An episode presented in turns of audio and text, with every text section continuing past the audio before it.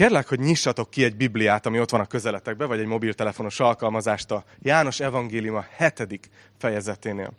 Nagyon örülök, hogy így a karácsonyi időszak után visszatérhetünk a János Evangélium a sorozatunkhoz.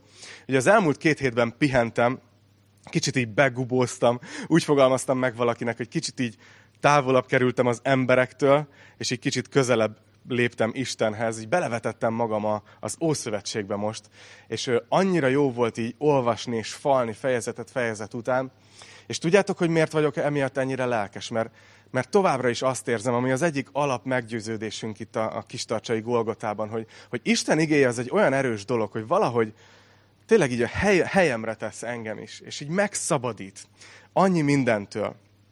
Ilyen Jézus mondja ezt, hogy, hogy megismeritek az igazságot, és az igazság szabaddá tesz. És azt tapasztaltam eddig az életemben, hogy olyan sok minden, ami, ami rabságot okoz nekünk az életben, akár a lelki életben, akár a, a földi életben, az, az amiatt van, hogy van egy hazugság, amit elhittünk.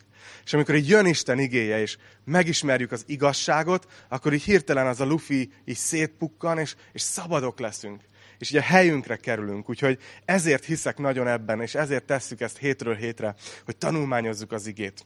Úgyhogy szeretem az ilyen karácsonyi tanításokat, meg az ilyen tematikusokat, de legjobban ezt szeretem csinálni. Menni fejezetről fejezetben, és, és hagyni, hogy, hogy átmosson minket egy-egy könyv. Úgyhogy most a János evangéliumát tanulmányozzuk, és a hetedik fejezetet kezdjük el ma. Ilyenkor egy kicsit szeretem feleleveníteni, hogy mi történt eddig. És ugye azt láttuk, hogy az előző fejezet az így, az így emberileg nézve egy mélyrepülés volt Jézus szolgálatában. Talán így fogalmazhatjuk meg a fejezet elején a népszerűsége az még így a csúcson volt. Tehát, hogy, hogy mindenki követte, persze ez a kenyérszaporítás sztori azért eléggé bejött az embereknek, annyira, hogy királyá akarták tenni. Aztán ugye lelép így, így titokban, és az éj leple alatt átmegy a tó másik oldalára, de hogy, hogy utána jönnek, megkerülik a tavat, és utána jönnek. Tehát tényleg olyan a hatodik rész elején, mintha Jézus ilyen, ilyen sztár lenne, így a modern értelemben is. De utána viszont mond egy tanítást, mond egy beszédet, ami egy nagyon kemény beszéd, aminek a végén egy csomóan úgy döntenek, hogy oké, okay, nekünk ebből pont elég volt ennyi, és ez azért történt, mert így válaszút elé állította azokat, akik követték őt, hogy, hogy csak ilyen felszínesen rajonganak érte, és csak azért követik őt, amit kaphatnak tőle, vagy valóban, valóban hisznek benne mélyen. És így oda tette őket egy döntéspont elé, hogy most már döntsétek el hogy akkor igazán hisztek-e bennem. És ezen a ponton nagyon sokan azt mondták, hogy ho, ho, ho, ho eddig jó fej voltál, kenyeret csináltál, meg, meg gyógyítottad a betegeinket, de, de itt most túl, túl sok nekünk ez a, ez a hirtelen öm, kérés, hogy így higgyünk benne teljesen, és így azt a képet használja, hogy egyétek a testemet, igyátok a véremet. Tehát ilyen szintű intimitásról beszél és közelségről, és nagyon sok ember visszahőköl, hogy hú, ez nekünk túl sok. Úgyhogy ez egy a csúcsról egy, egy mélyre megy Jézus a hatodik fejezetben, így emberileg nézve. És a kérdés, hogy mit lép ebben a helyzetben. Hogy nem tudom, hogy ti voltatok-e már hasonló helyzetben, hogy rövid idő alatt így nagyot zuhantatok az életben valamilyen szempontból. Öm, úgy beszűkültek a lehetőségek, hirtelen úgy, nem tudom, megfagyott a levegő. Hogy mit léptek ilyen helyzetben? Feladjátok, vagy, vagy akkor valaki elmegy, és máshol próbál új életet kezdeni. Vannak, akik országhatárokat átlépnek emiatt, hogy majd a levegőváltozás majd segít. Nézzük, mit csinál Jézus. János Evangélium a hetedik fejezet, és akkor kezdjük is az első verset. Szóval Jézus ezután Galileát járta. Nem akart ugyanis Júdeában maradni, mivel a zsidók meg akarták ölni. Közel volt a zsidók ünnepe, a lombsátrak ünnepe. Szóval azt látjuk, hogy Jézus nem adta fel. Ráadásul ugyanott folytatta, ahol sokak szemében úgymond leszerepelt, vagy ahol sokan hátat fordítottak neki. És látunk itt egy, egy utalást ebben a szövegben arra, hogy, hogy Jézusnak eddigre már nagyon feszült volt a viszonya az akkori vallási vezetőséggel. Konkrétan azt látjuk, hogy azért nem megy Judeába, mert a zsidók meg akarják ölni. És talán nem volt olyan egyszerű, mivel sok hónapon keresztül tanulmányozzuk a János evangéliumát, de nagyon nyomon lehet követni a János evangéliumában ennek a folyamatát, ahogy Jézusnak a konfliktusa kiéleződik a vallási vezetőséggel. Ugye először akkor történt egy ilyen szemöldök felhúzás, amikor, amikor Jézus megtisztította a templomot, és ostorral ö, csapkodott, és kiűzte az árusokat, meg az állatokat a templomból, akkor már a vezetőség így felfigyelt rá, utána pedig ott maradt Júdeában és keresztelt, ugyanúgy, mint keresztelő János, csak egy másik helyszínen. És nagyon növekedett a népszerűsége, és a vezetők így figyelték, hogy, hogy ki ez. Így árgus tekintettel figyelték. Aztán a, egy, egy váltó pont az volt, amikor egy szombati napon a Betesda tavánál meggyógyított egy 38 éve beteg embert, maga a tény, hogy egy 38 éve beteg ember meggyógyult, ez nem érdekelte a vezetőket, de az, hogy ez szombaton történt, amiatt rászálltak Jézusra, és amikor szembesítették, akkor ő ráadásul úgy válaszolt, amiből azt lehetett érteni, hogy ő egyé, egyenlővé tette magát atyával, az atyával, az atya Istennel.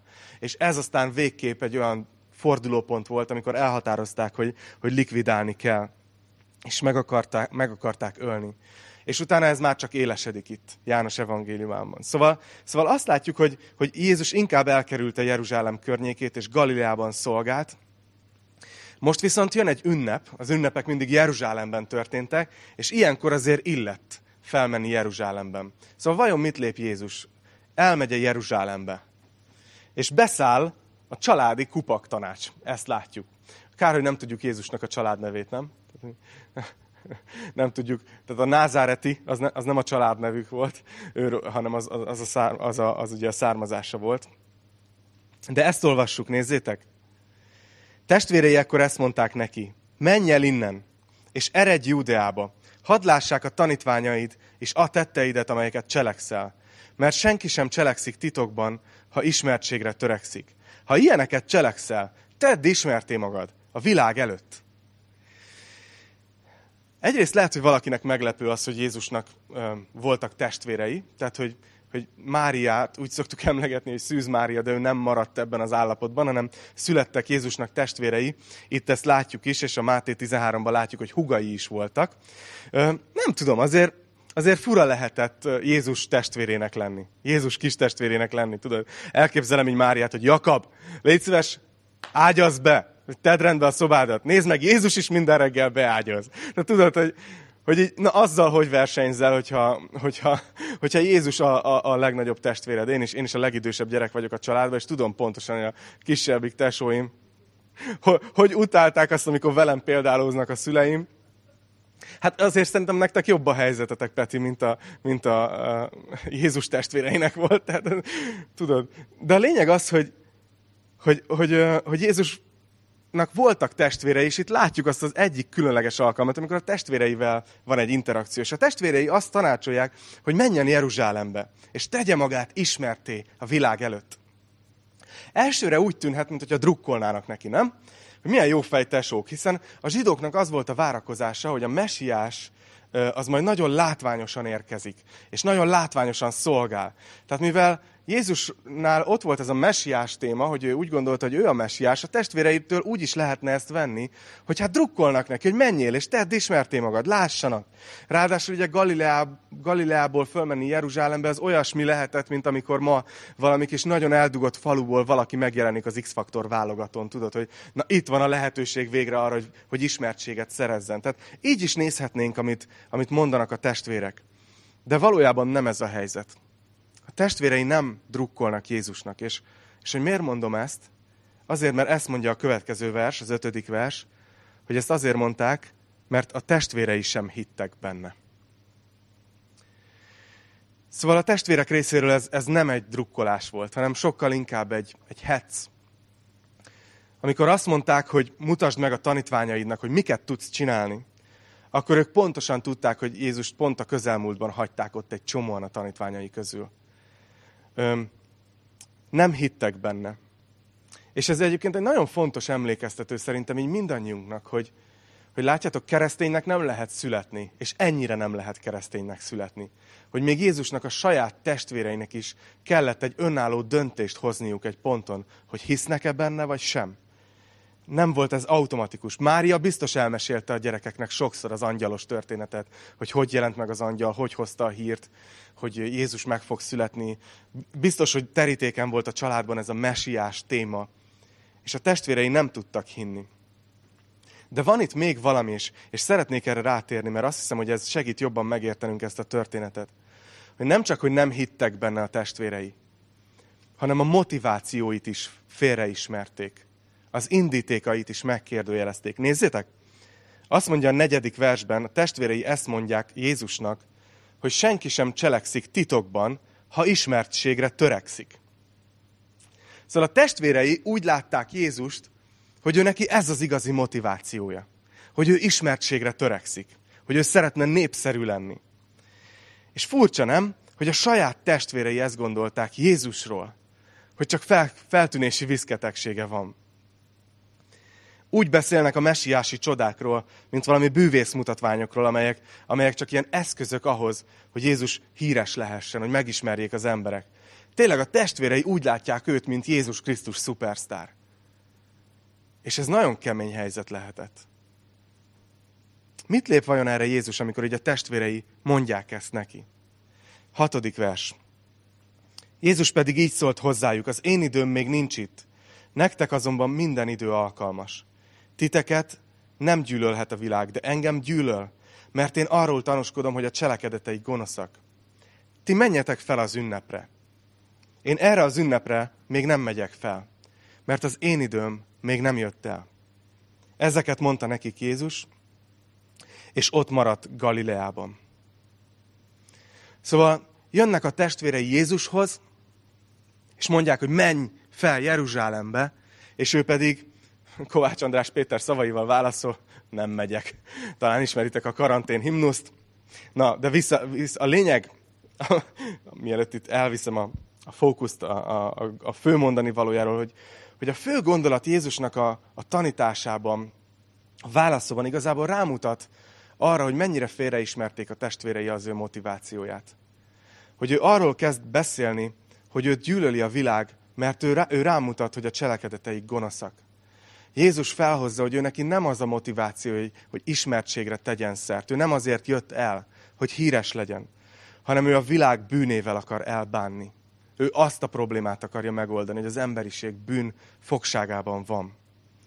Nem ismertséget akar szerezni, hanem meg akarja váltani az embereket. Meg akarja menteni az embereket. Ő ezt az ügyet szolgálta és nem a saját imázsát akarta építeni. És erről szól az is, amikor azt mondja, hogy az én időm még nem jött el. Mert mivel ebben a küldetésben volt, ebben a világ megváltó küldetésben, ezért mindennél fontosabb volt számára az, hogy szinkronban maradjon Isten tervével, Isten időzítésével, és ne menjen hamarabb, ne csináljon hamarabb, ne fusson elé az eseményeknek, hanem maradjon az Atya időzítésében. És ezért azt mondja, hogy az én időm még nem jött el.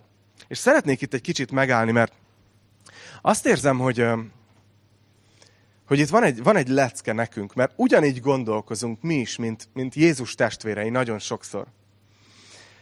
Nem tudom, hogy észrevettétek-e, hogy valahogy bennünk van az a, az a gondolat, hogy azért valakit, val, azért valamit, aki ismert. Azért valamit, ami híres. Azért valamit, ami nagy és látványos. Többször idéztem ezt a kutatást, amit fiatalok körében végeztek, de egyébként szerintem az idősek között se lenne túl más az eredmény, és megkérdezték, hogy ha, ha választhatnál, hogy, hogy ismert leszel, híres leszel, vagy hogy gazdag leszel, akkor melyiket választanád? És elnyomó többségben a válaszadók azt választották, hogy ők híresek szeretnének lenni. És ez nagyon érdekes, mert, mert, mert, mert bennünk van ez, és ez nagyon így így bele is játszik ez a mai világ a, a közösségi médiával, az összes lehetőséggel, ami van ebbe a trendbe. Ugye is um, rengetegen próbálnak így eljutni a celeb státuszba, ugye látjuk ezeket most nem annyira, de amikor így minden normál kerékvágásban van, hogy, hogy sokan próbálnak felkerülni a térképre. Aztán egyszer valaki megosztott egy Facebook posztot, és azt írta ki, hogy a, a celeb definíciója, az az, hogy egy ismeretlen senkiből egy ismert senki lesz. és ebben azért van, van némi valóság. De a lényeg az, hogy, hogy megy, megy, megy a lájkvadászat ezerrel mai, mai korban. És miközben ezzel így elélcelődök, én azt látom, hogy, hogy emögött nem csak egy ilyen narcisztikus önimádat és önközpontúság van, hanem, hanem valahol beleragadt a fejünkbe az, hogy, hogy az a valami, az a hatékony, az az, az, az értékes, ami látványos, ami, ami nagy, ami jelentős. Valahogy így szocializálódtunk.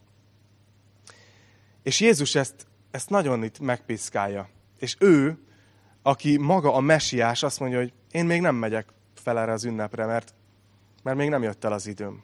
Teljesen más elvek alapján működik. És így le is, le is rázta a testvéreit, hogy nem, nem megyek Jeruzsálembe. Nézzük tovább. Azt mondja a tizedik vers. Miután azonban elindultak a testvérei az ünnepre, akkor ő is felment. Nem nyíltan, hanem titokban. A zsidók pedig keresték őt az ünnepen, és kérdezgették, hol van ő? És sut, sut, sokat suttogtak róla a tömegben. Némelyek azt mondták róla, hogy jó ember. Mások viszont, viszont az, hogy nem az. Sőt, félrevezeti a népet. De nyilvánosan senki sem beszélt róla, mert féltek a zsidóktól. Szóval Jézus, miután a testvéreit elküldi, ti csak menjetek el, titokban felmegy mégis Jeruzsálembe az ünnepre. És egy kicsit szeretnék beszélni erről az ünnepről, hogy el tudjátok képzelni a jelenetet. A lombsátrak ünnepe ez az ünnep. Ez szeptember vagy október ö, tájékán történik, és ez egy héten át tartott, amikor az emberek ilyen átmeneti sátrakban laktak. Valaki a, a háza tetején, valaki a háza mellett épített ilyen lombokból egy ilyen sátrat, és ezzel emlékeztek Isten hűségére, hogy az őseiket 40 éven át vezette és megvédte a pusztában. Gondolj bele, hogy ott, ott fekszenek az egész család ebben a furcsa sátorban, és érzik a szelet, ahogy befúj a lombok között, és kinéznek, és hoppá, ott nem sikerült jól megcsinálni a, a, az összeillesztést, mert látjuk a csillagokat, és, és ezen gondolkoznak, hogy Isten milyen hűséges volt 40 éven át. Olyan volt ez az egész ünnep, mint egy, mint egy egész városra kiterjedő piknik, vagy ke- közös kempingezés. Mindenki ezekben a sátrakban lakott. Olyan, mint hogyha a karantén ellentéte lett volna, hogy mindenki az utcára, főleg nyolc után. Tudod, nem kiárási tilalom, hanem bejárási tilalom. Most senki ne aludjon bent a házban, hanem mindenki kint. Egy nagy ünneplés, egy jó hangulat. És ott vannak, és a zsidók keresik őt az ünnepen. Jézust keresik.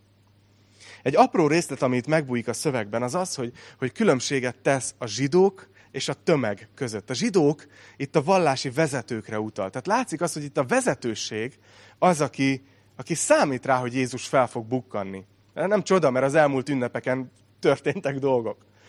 És keresik. Nem tudjuk, hogy remélték, hogy eljön, vagy tartottak tőle. De ahogy említettem már az elején, azt tudjuk, hogy meg akarják ölni. Szóval keresik. De nem csak ők, hanem a tömeg is suttog. És látszik, hogy megoszlanak a vélemények, hogy akkor jó ember vagy, vagy nem jó ember. Megosztottak. 14. vers. Már az ünnepi hét fele elmúlt, amikor Jézus felment a templomba, és tanítani kezdett. A zsidók csodálkoztak ezen, és ezt kérdezték, hogyan ismerheti ez az írást? Hiszen nem is tanulta.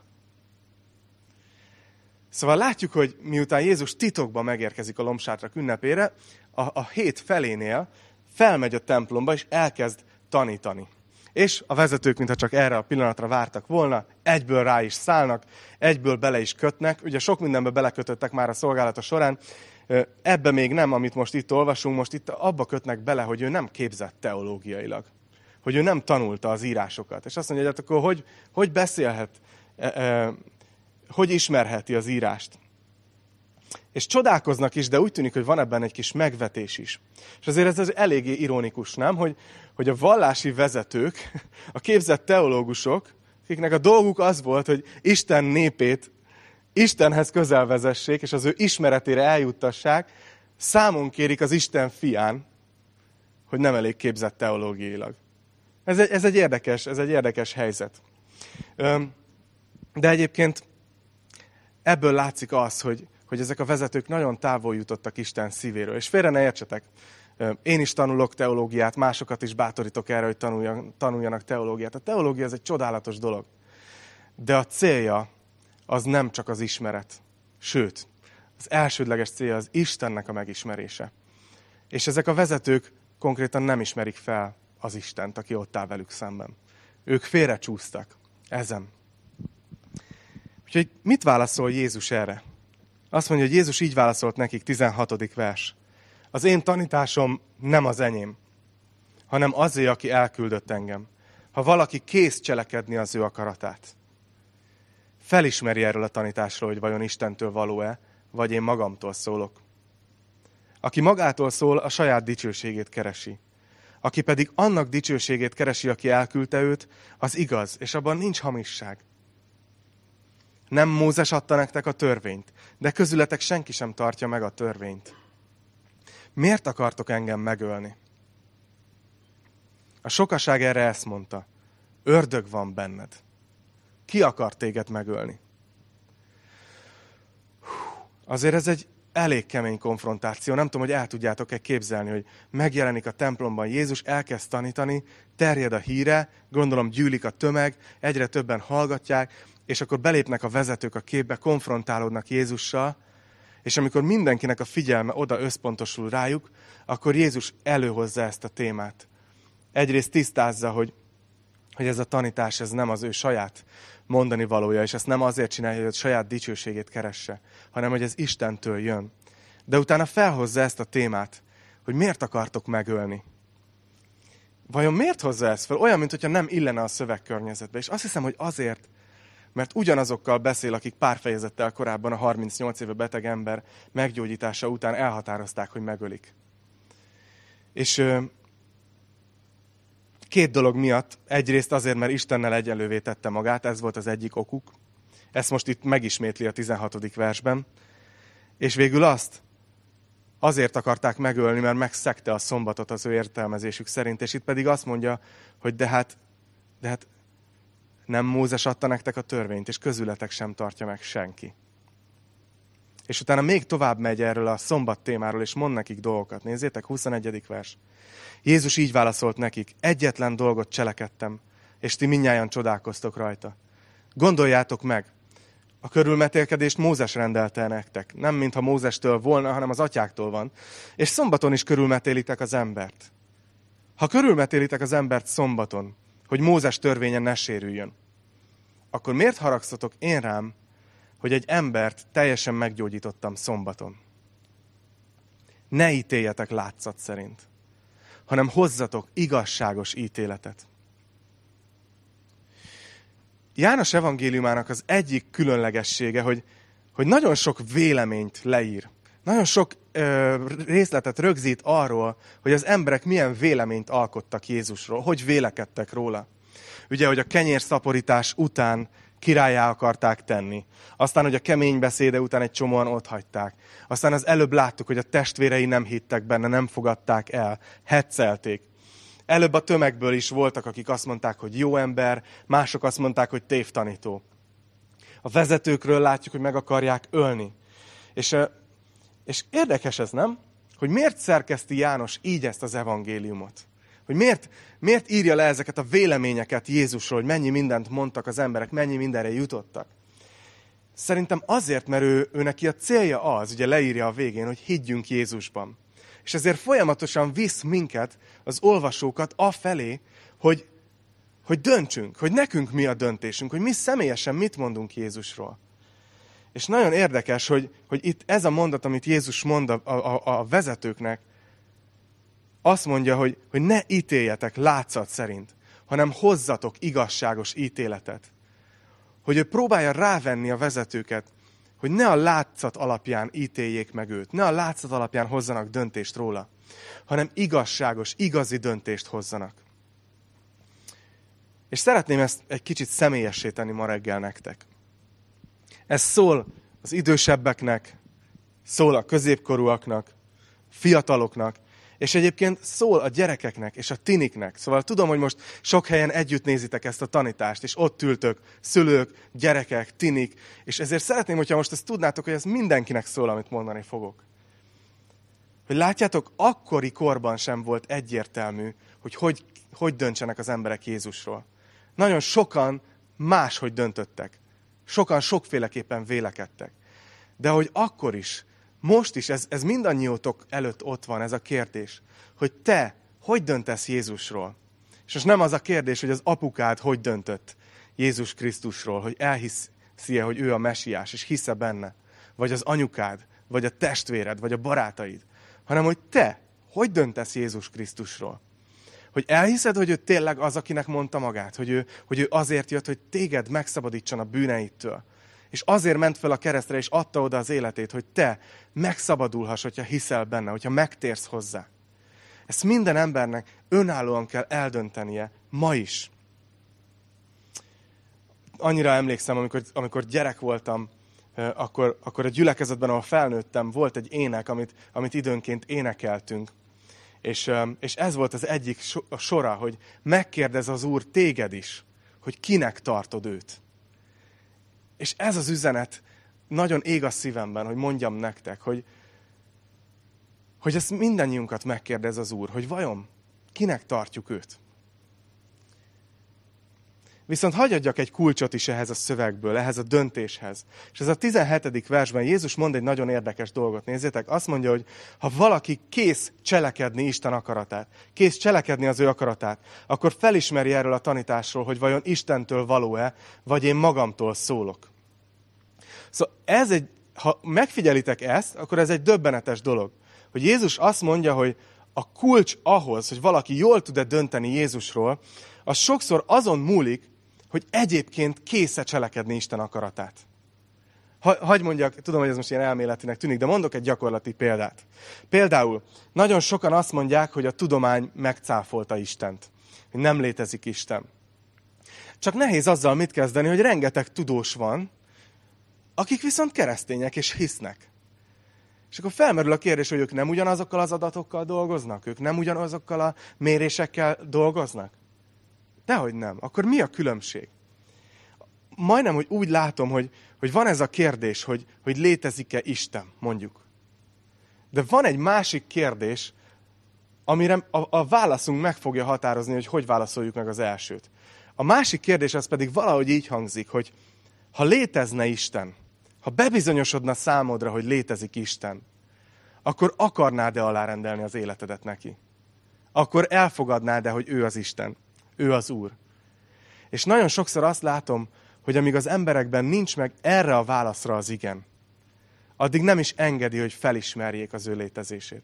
Amint ezt mondaná itt a, itt a vallási vezetőknek Jézus. Ők ugyan vallásos emberek voltak, de mivel már nem úgy álltak hozzá, hogy ha felismerjük, hogy ez Istentől van, akkor mi ennek alárendeljük magunkat, hanem ők védték a saját pozíciójukat, ők már csak a saját rendszerüket védték, ezért fel sem tudták ismerni, hogy Jézus tanítása az Istentől van. Látjátok, mennyire, mennyire durva? Emlékszem, amikor főiskolás voltam, akkor, akkor volt egy keresztény szervezet, ami, ami egy ilyen kérdőívet töltetett ki az emberekkel a kampuszon. És ez volt az, e, a, azt hiszem az ötödik kérdés, hogyha ha megismerhetnéd Istent személyesen, akkor érdekelne? És milyen zseniális kérdés egyébként, mert, mert van, aki azt mondja, hogy nem. Igazából nem érdekel, hogy létezik-e Isten vagy sem. Én élem a saját életemet. A saját szabályom alapján én vagyok a saját életem vezetője. És ezért nagyon fontos, hogy ott van-e bennünk az, hogy igen, akarom megtudni, hogy létezik-e Isten, hogy milyen ő, hogy kicsoda ő, hogy Jézus miért jött el, és hogyha megbizonyosodok róla, akkor én alárendelem ennek az életemet. Itt a zsidók vezetők nem voltak készen erre, sőt, odáig jutnak, hogy azt mondja a tömeg Jézusnak, hogy ördög van benned. Azért ezt gondoljatok bele. Tehát ott áll az Isten. És azt mondják neki, hogy ördög van benned. Ez döbbenetes. Na, itt a következő versekben látunk még több véleményt Jézusról. Nézzétek, 25. vers. A jeruzsálemiek közül ekkor így szóltak némelyek. Vajon nem ő az, akit meg akarnak ölni? És íme nyilvánosan beszél, és semmit sem szólnak ellene. Lehet, hogy a vezetők meggyőződtek arról, hogy ő a Krisztus. Csak hogy róla tudjuk, hogy honnan való. Amikor azonban eljön a Krisztus, róla senki sem tudja majd, hogy honnan való. Amikor Jézus a templomban tanított, hangosan kiáltva szólt. Ti ismertek engem, tudjátok is, hogy honnan való vagyok, de én nem önmagamtól jöttem, hanem igaz az, aki engem elküldött, akit ti nem ismertek. Én ismerem őt, hiszen tőle való vagyok, és ő küldött el engem. Itt Jézus azt mondja nekik, hogy nem ismeritek az Istent, pedig engem Isten küldött. El akarták tehát fogni, 30. vers, de senki sem vetette rá a kezét, mert még nem jött el az ő órája. Szóval úgy ér véget ez a fejezet, bocsánat, ez a rész, amit ma fogunk tanulmányozni ebből a hosszú fejezetből, hogy érezhető a feszültség. Látszólag az érvek ütköztetése megy. Valójában abban a pillanatban, amikor Jézus újra utal rá, hogy ő Istentől jött, akkor készek őt megint elfogni. csak még nem jött el az ő órája. És látszik a zavar is, hogy ha tényleg veszélyes, akkor miért nem fogják el? Miért nem lépnek a vezetők semmit? 31. vers. A sokaságból többen hittek benne, és ezt mondták. Amikor eljön a Krisztus, vajon több jelt tesz majd, mint amennyit ezt tett? Meghallották a farizeusok, hogy a sokaság ezeket suttogja róla, és szolgákat küldtek a főpapok és a farizeusok, hogy fogják el őt. Szóval látjátok a vallási vezetőségnek a vacilálását, hogy, hogy már nagyon-nagyon-nagyon zavarja őket Jézus. Már legszívesebben likvidálnák. De egyelőre csak vitáznak vele, és nem mernek közbe lépni. És tudjátok miért nem? Mert folyamatosan mérik, hogy mit gondolnak az emberek. Emlékeztek, hogy a részelején az volt, hogy, hogy a testvérei azzal vádolták meg Jézust, hogy ő ismertségre törekszik, és a népszerűségi indexét akarja építeni? Hát nem Jézus csinálja ezt, hanem ezek a vezetők.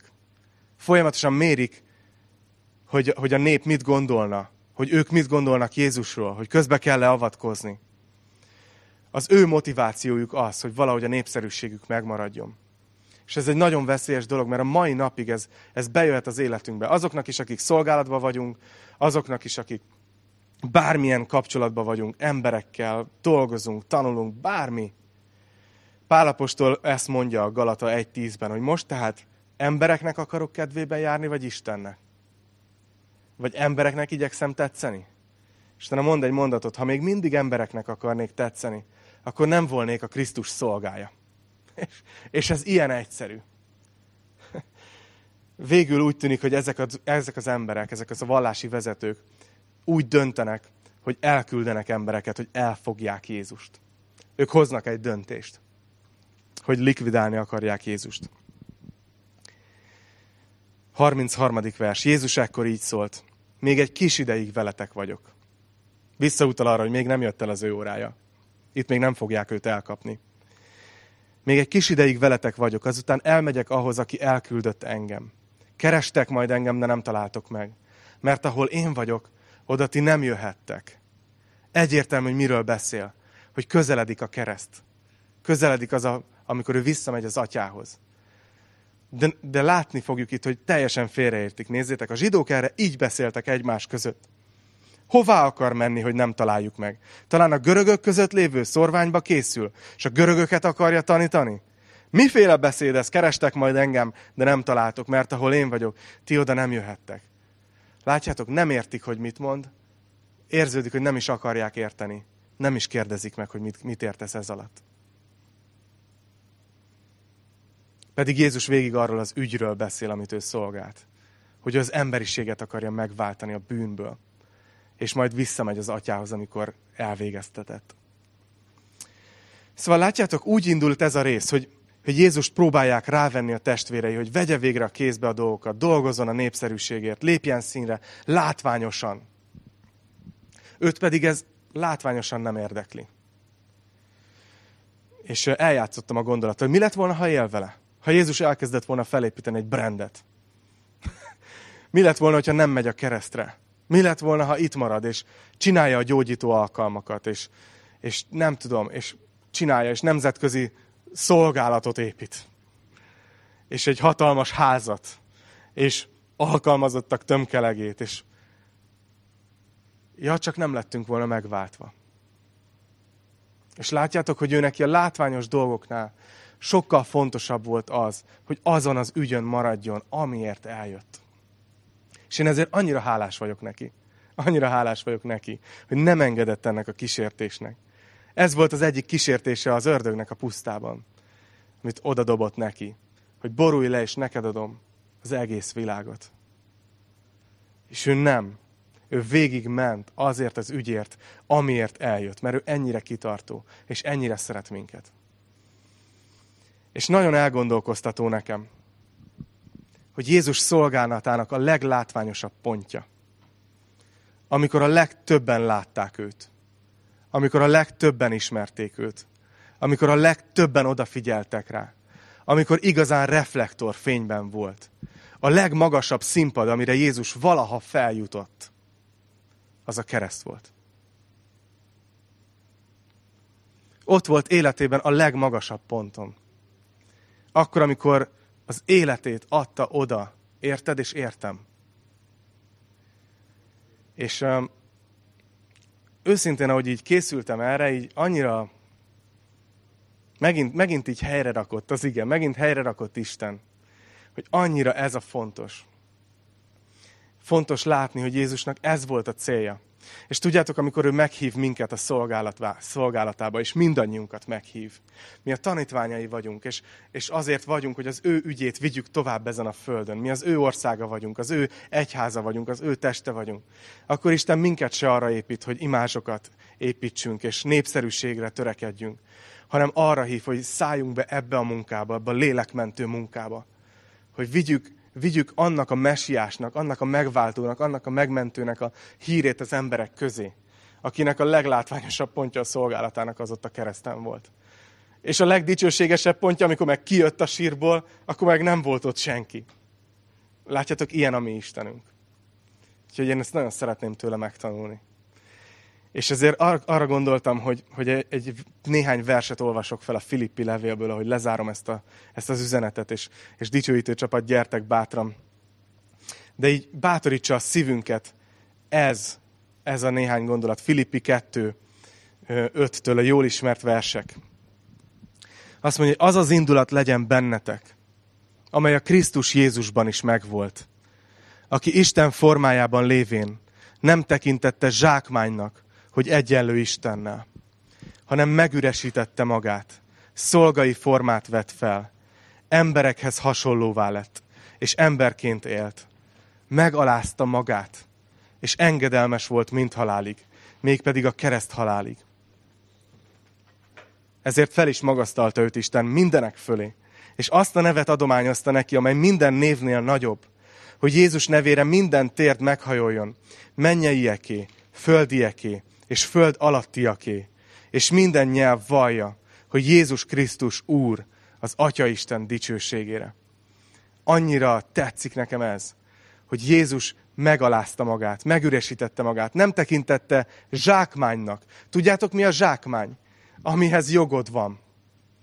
Ő nem tekintette zsákmánynak az, hogy egyenlő Istennel, hanem ő megüresítette magát. Azoktól a dolgoktól, amihez joga volt és elengedte, és megalázta magát, és engedelmes volt egészen végig, ami a kereszten csúcsosodott ki.